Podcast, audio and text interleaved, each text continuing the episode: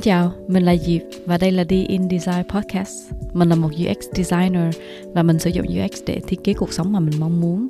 Nếu bạn cũng muốn có một cuộc sống do tự mình thiết kế, hãy cùng mình lắng nghe và bắt đầu.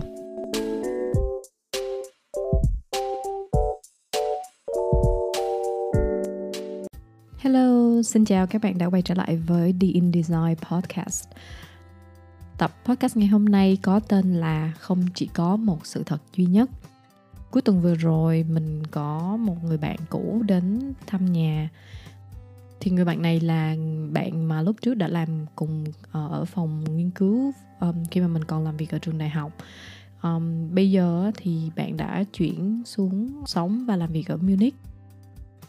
Thỉnh thoảng phải lâu lắm thì bọn mình mới gặp nhau chắc là một năm thì có thể là sẽ gặp nhau khoảng một đến hai lần thì uh, đợt này nhân dịp là bạn ở cái khu mà gần chỗ mình á thì mình có mời bạn tới thăm nhà. Tại vì bọn mình cũng vừa chuyển chỗ ở thì bạn chưa có biết ở đây. Thì khi mà có bạn tới thăm thì lâu lắm gặp lại cũng trò chuyện cũng um, nói chuyện tất cả mọi thứ rất là vui. Trò gặp trò chuyện chuyện mới chuyện cũ ha rất là vui trong cái câu chuyện này á, thì nó có một cái cái đoạn là khi mà bạn hỏi um, mình và Hannes um, thì Hannes là tên của chồng sắp cưới của mình. Thì khi mà bạn hỏi hai đứa mình là à cái ngôi nhà này thì hai bạn thấy như thế nào? Um, chỗ ở này thì ra sao? Thì um, đối với bọn mình á thì cái câu trả lời của mình nó hoàn toàn là hiển nhiên. Và cái hai câu trả lời của bọn mình nó cũng rất là khác nhau trong khi um, Hannes thì cảm thấy chỗ ở mới chỗ ở hiện tại rất là thoải mái. Uh, ấm cúng thì ngược lại mình lại có một cái cảm giác khác là mình nói là mình cũng không có thích lắm. Không có hoàn toàn thích ở đây tại vì cảm giác nó vẫn còn um, hơi lạnh lùng. Cảm thấy nó lạnh lẽo nó vẫn chưa có được welcoming lắm. Đối với bọn mình á câu trả lời như vậy nó không hề có một chút nào là ngạc nhiên gì cả. Tại vì từ ngay trước khi dọn vào cho tới khi mình đã ở đây được ờ, một khoảng thời gian rồi thì bọn mình vẫn thường hay trò chuyện về về những cái yếu tố này.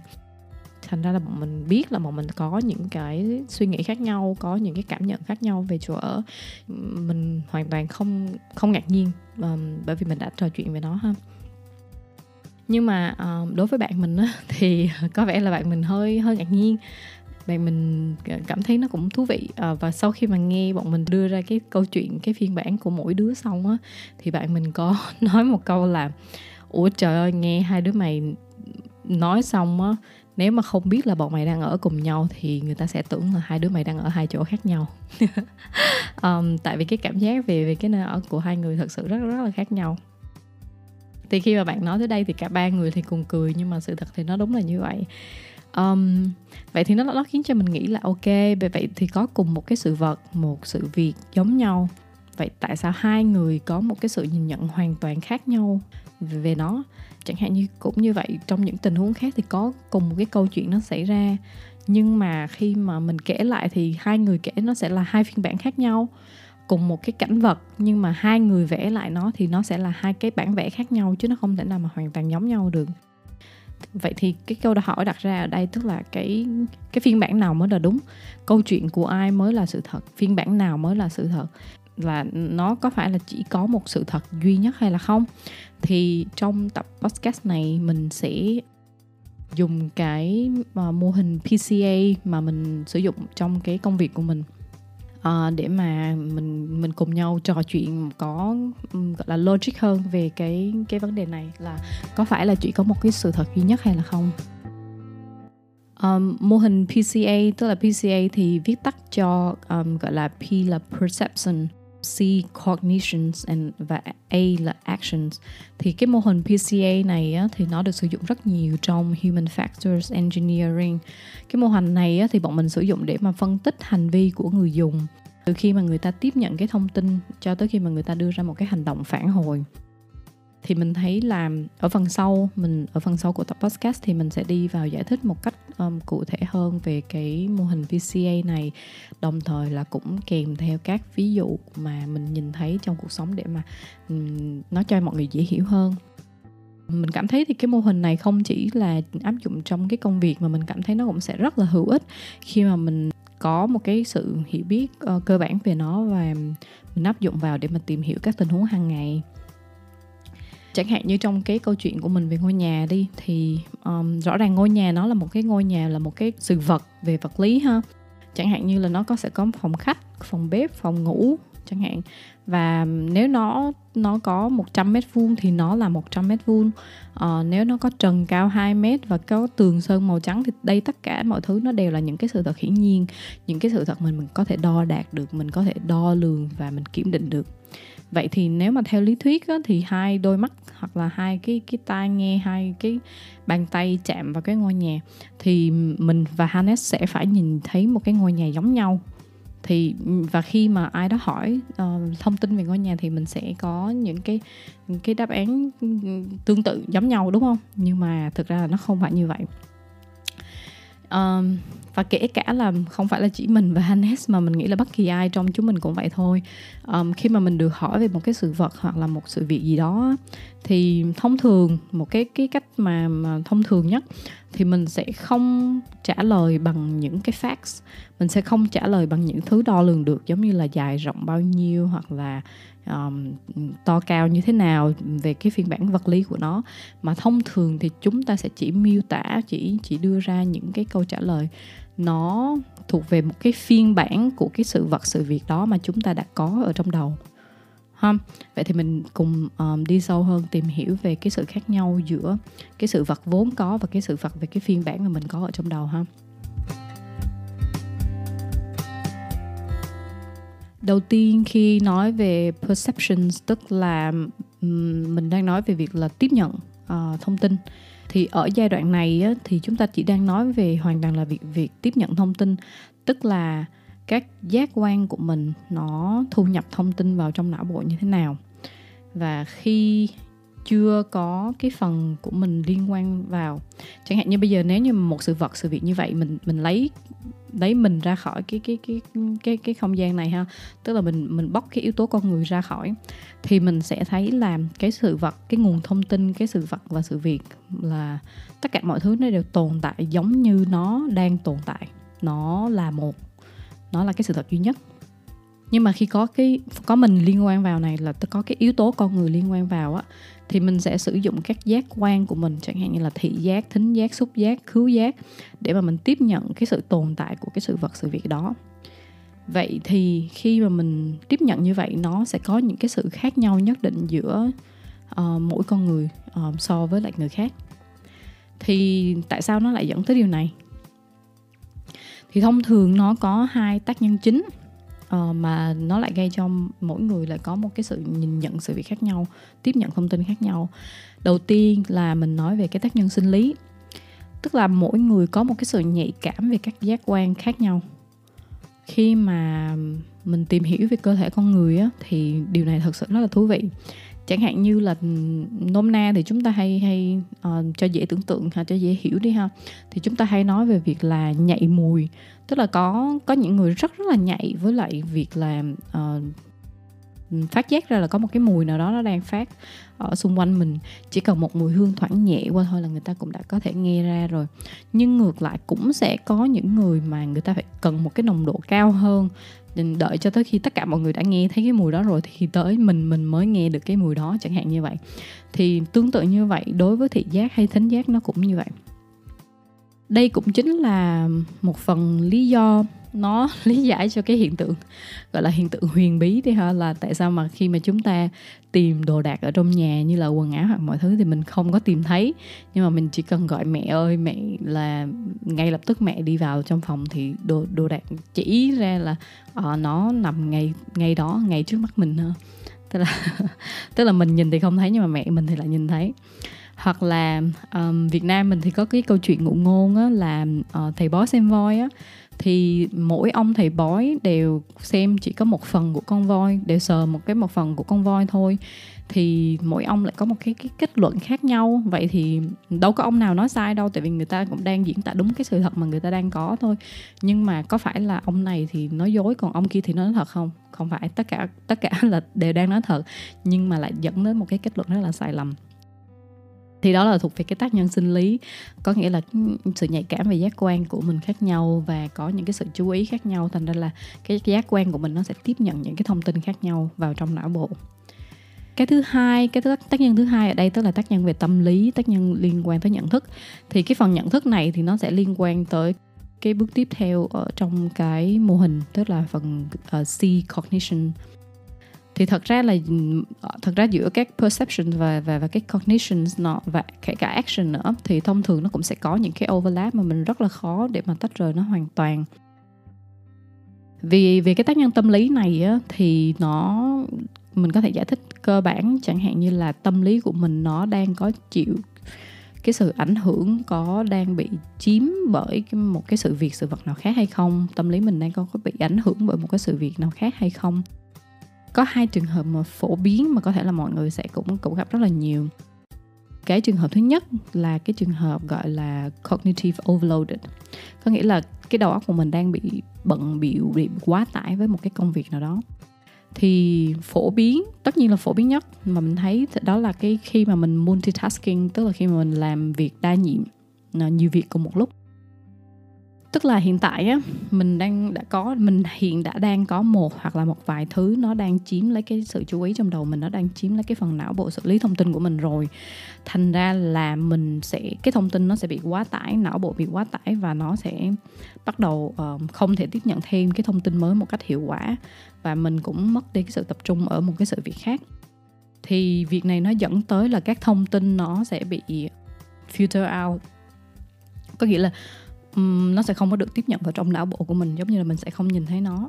Giống như mình mình với Hannes thì hay cãi nhau là cũng không phải là cãi nhau to nhưng mà có đôi lúc là khi mà mình nói chuyện á thì mình đang thao thao bắt tiệc kể, kể chuyện một cái gì đó rất là háo hức.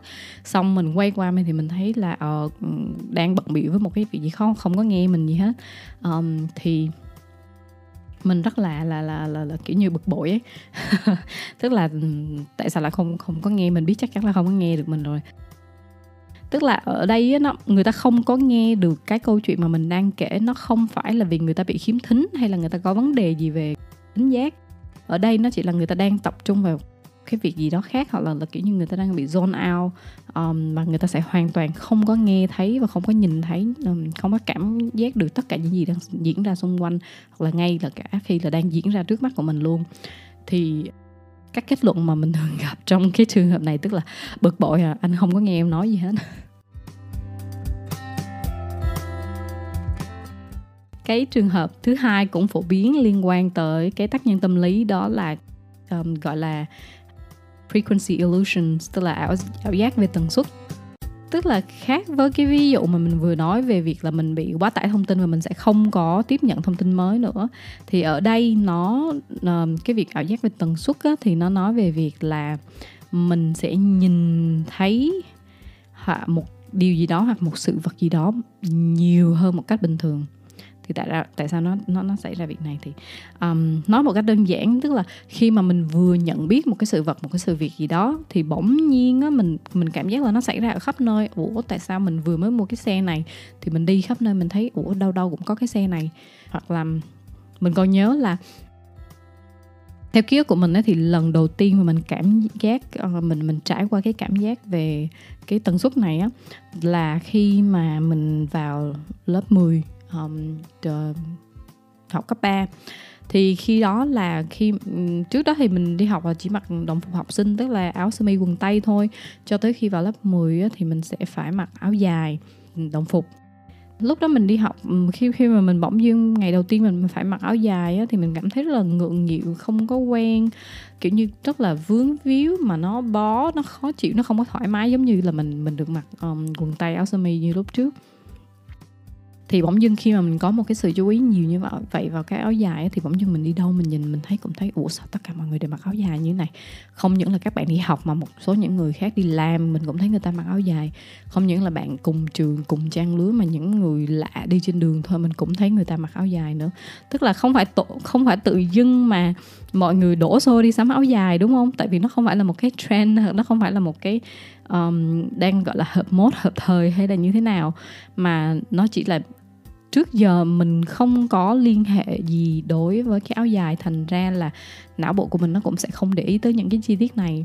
Nhưng mà hiện tại bây giờ cái cái cái áo dài nó có một cái sự chú ý lớn của mình, cái, có cái mối quan hệ với mình thì thành ra là mình, cái não bộ của mình nó cũng bắt đầu nhìn thấy hình ảnh của người mặc áo dài nó nó nó nó nó tăng lên. Tức là mình, nó được ghi nhận vào trong não bộ của mình, thành ra mình nhìn đâu đâu mình cũng sẽ thấy là áo dài áo dài khắp mọi nơi. quay lại câu chuyện ngôi nhà đi.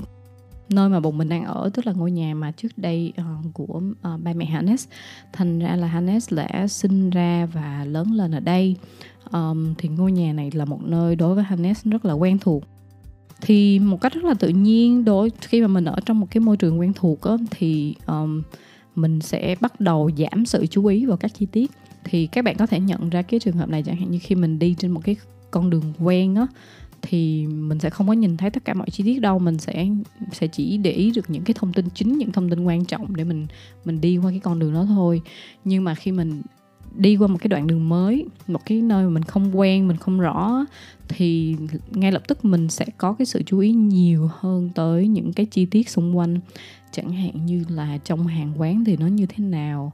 Um, uh, trong người ở đó thì ra sao? Đông đúc hay là không? Chẳng hạn như vậy cũng tương tự như vậy trường quay trở lại cái ngôi nhà thì um, tại vì Hannes đã quá quen thuộc với cái ngôi nhà này rồi thành ra cũng có rất là nhiều cái chi tiết mà anh ấy sẽ không có nhìn thấy.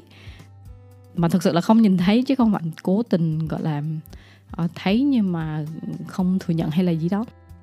Chẳng hạn như là khi mà mình mình kèm ràm mình mình cảm nào hay là mình phàn nàn á là cái cái phần rèm cửa ở trong phòng khách á, thì nó đã cũ lắm rồi nó không phải là hai ba chục tuổi rồi. Um, và mình cần phải làm mới lại. Thì uh, mình nhận được câu trả lời của Hannes là ủa? Uh, nhà mình có rèm ở trong phòng khách hả? Tức là cái phần rèm đó mình cũng không còn từ khi mình dọn vào thì nó cũng không có được sử dụng nhiều ấy tại vì nó ở cái phần bọn mình chuyển vào từ tháng 2 thì trời vẫn còn là gọi là mùa đông. Cho tới bây giờ thì nó mới nắng thì thành ra là những cái rèm này mình cũng không chưa có sử dụng. Thành ra là Hannes hỏi là ủa mình có rèm ở trong phòng khách à? Có nghĩa là những cái chi tiết đó là quá quen thuộc là nó không có nhìn thấy nữa và quên đi là nó có ở đó. Khi mà mình nhận được câu trả lời đó của Hannes đó, thì kết quả cái, cái cuộc nói chuyện đó như thế nào thì không kể chắc có các bạn cũng đoán được rồi ha.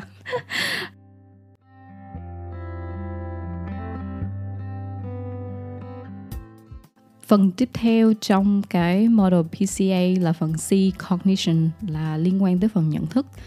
Thì thực ra đối với mình cái phần này thực ra là phần thú vị nhất nhất nhất trong cái mô hình này. Um, tại vì nó liên quan rất là sâu tới nhiều cái vấn đề phía sau liên quan tới um, tâm lý, câu chuyện, background, tất cả mọi thứ rất là nhiều. Thì có một cái câu nói mình rất là thích đó là um, we don't see things as they are, we see things as we are. Có nghĩa là uh, nôm na là khi mà mình nhìn sự vật á, thì mình không nhìn giống như chúng đang là mà mình nhìn nó theo như mình đang là. Điều này có nghĩa là khi mà mình tiếp nhận một cái thông tin và mình xử lý nó như thế nào ở trong não bộ của mình đó thì nó phụ thuộc rất là nhiều vào cái kinh nghiệm kiến thức và cái cái background về cái giáo dục của mình chẳng hạn. Chẳng hạn như khi mà mình nhìn thấy một người xa lạ mình mình sẽ dựa vào cái bề ngoài của của người ta mình mình mình sẽ có những cái đánh giá là ồ, người ta một cái số gọi là phỏng đoán đi là trong người đó như thế nào có thể là làm công việc gì trong tính cách có hiền lành hay là không chẳng hạn như vậy. Thì những cái cái sự đánh phỏng đoán đó nếu đều phụ thuộc vào cái những cái kinh nghiệm và những cái kiến thức của mình có những cái trải nghiệm mình nào mình đã trải qua rồi nó có gợi cho mình tới những cái phỏng đoán như vậy chẳng hạn. Thì nói nôm na ở trong trong cái này á, thì giống như là Nguyễn Du có viết á, là là uh, người buồn thì cảnh có vui đâu bao giờ. Thì là cái cảnh thì nó là hoàn toàn khác nhau nhưng mà cái việc là buồn hay vui tức là nó phụ thuộc vào cái tâm lý của mình. Uh, vào vào ở thời điểm đó nó khiến cho mình nhìn nhận mình mình xử lý cái cái hình ảnh nó khác đi. Chính xác như vậy thì là khi mà mình đang buồn thì mình có thể đánh giá thấp và mình đánh giá tiêu cực về một cái tình huống và sự việc nào đó hơn nếu như là cùng một cái tình huống sự việc nhưng mà mình lại đang ở trong tâm trạng vui vẻ chẳng hạn. Yeah. và um, khi mà mình nói về những cái nhận thức á, thì nó có một cái danh sách rất là dài những cái gọi là cognitive bias hay là những cái sai lệch về nhận thức.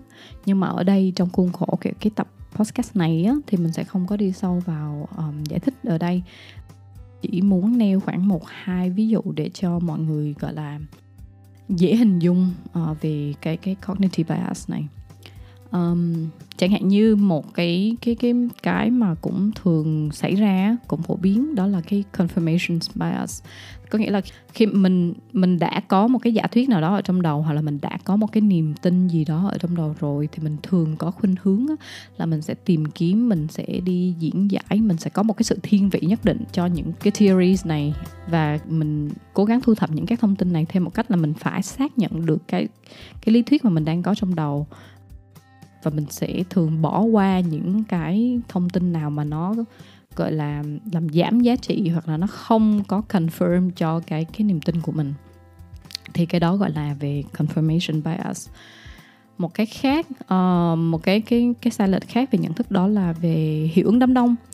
Um, là cái khuynh hướng mà mình mình đồng ý mình tin tưởng vào một cái sản phẩm một cái dịch vụ hoặc là một, một ý kiến gì đó lý do là vì có rất là nhiều người khác làm uh, có nhiều rất là nhiều người khác đang thực hiện nó có rất là nhiều người khác đang mua nó bất kể là cái bằng chứng hoặc lý do là có thể là nó sẽ không có được tốt lắm. Nhưng mà um, quá được quá mình thấy rất là nhiều người mua nó thì thì mình cũng muốn mua chẳng hạn. Um, đó là tại sao mà mình thường thấy ở trên các trang mua hàng thì sẽ có cái đánh giá là bao nhiêu người mua thì cái con số này nó nó sẽ đánh vào cái tâm lý đám đông cái tâm lý đám đông này nó dựa vào cái cái cái giả thuyết là nếu mà nhiều người đang cùng tin vào một thứ hoặc đang cùng làm một cái điều gì đó thì chắc chắn cái thứ đó nó phải đúng hoặc là cái thứ đó nó phải đáng là phải được khao khát là rất là đáng để mà sở hữu đúng không? Cũng đã có những cái nghiên cứu khoa học. Người ta đã, đã làm những nghiên cứu chẳng hạn như là những hỏi những cái câu hỏi rất rất là đơn giản chẳng hạn như một cộng một bằng bao nhiêu. Thì mình đưa ra một cái câu trả lời là hai đó là mình mình biết chắc chắn là nó đúng. Nhưng mà tất cả mọi người trong phòng đều đưa ra câu trả lời là 3 tức là một cộng một bằng 3 thì thấy rõ ràng là nó là sai nhưng mà mình thấy là tất cả mọi người trong phòng đều đưa ra cùng một cái câu trả lời giống nhau. Chỉ có riêng mình là đưa một câu trả lời khác. Thì cũng đã có rất là nhiều người người ta thay đổi cái câu trả lời của người ta trở thành một cộng một bằng 3 để mà nó phù hợp với lại cái cái đám đông. Vậy thì um, trong cái câu chuyện của mình thì cái phần mà cognition này cái phần mà nhận thức thì nó có liên quan như thế nào trong câu chuyện này? Bởi vì Hannes có rất là nhiều kỷ niệm và có rất là nhiều ký ức gắn với cái ngôi nhà. Thành ra là cái tình cảm của anh ấy dành cho cái không gian ở đây nó cũng hoàn toàn rất là khác đối với mình. Đối với mình thì ngôi nhà này nó hiện tại vẫn chỉ là một ngôi nhà mình chỉ vừa mới dọn vào và có một cái thời gian rất là ngắn đối với nó. Khi mà bọn mình mới dọn vào á thì ừ, trong lúc mà sắp xếp đồ đạc thì mình đã có những cái nhận xét về một cái um, một cái góc nào đó trong ngôi nhà chẳng hạn như là à cái hệ thống tủ bếp ở đây nó chưa có được hợp lý um, các ngăn tủ được ngăn rất là nhỏ không có tiện mà để đồ hoặc là cái cái cái lối đi trong nhà nó cũng chưa có được sắp xếp một cách là tiện lợi khoa học lắm.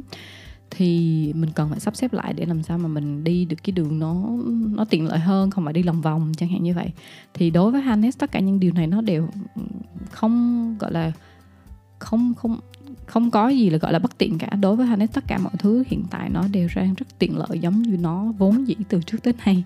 Tại vì cái ừ, đã, đã rất là quen với nó từ trước tới nay rồi. Thì thực ra là ừ, khi mà mình mới chuyển vào như vậy thì cái lỗi sai của ừ, cái phần mình đó tức là mình không có được tinh tế và mình không có được để ý lắm cái góc nhìn cái cảm nhận của Hannes. Mình rơi mình mình lại rơi vào đúng cái bẫy mà mình đang đang đang muốn nhắc tới ở đây. Tức là mình mình nhìn thấy nó như vậy mình cảm nhận nó như vậy mình thấy nó sờ sờ ra như vậy thì chắc chắn là nó phải đúng và người khác cũng phải nhìn thấy như vậy. Cho nên um, thỉnh thoảng là mình cũng có làm Hannes buồn vì mình đưa ra quá là nhiều phàn nàn hoặc là có quá là nhiều chỉ trích um, nhiều thứ ở trong nhà. Um, thành ra là uh, đó đó là cái bạn không phải là mình cứ biết là mình sẽ tránh được đúng không? Tức là biết là một thứ nhưng mà mình phải luyện luyện tập um, liên tục nữa um, thì ok uh, nhưng không sao. Mình biết mình sai thì mình sửa. Và thực ra thì thực ra thì Hannes cũng dễ tính thành ra là cũng ok. Nhưng mà quan trọng hơn á, đối với mình ở cái phần conditions này á, tức là khi mà mình hiểu được á, là mình đến từ đâu mình tại sao mình lại có những cái suy nghĩ những cái cảm xúc như thế này đối với những cái câu chuyện và những cái câu nói hoặc những cái sự vật này thì khi mà mình hiểu được cái đó nó cũng sẽ giúp cho mình xử lý được tốt hơn là cái cảm xúc của mình uh, mình hiểu được rõ hơn cái động cơ của mình và sau đó nó cũng giúp cho mình là quản lý được cái cái hành động của mình một cách tốt hơn.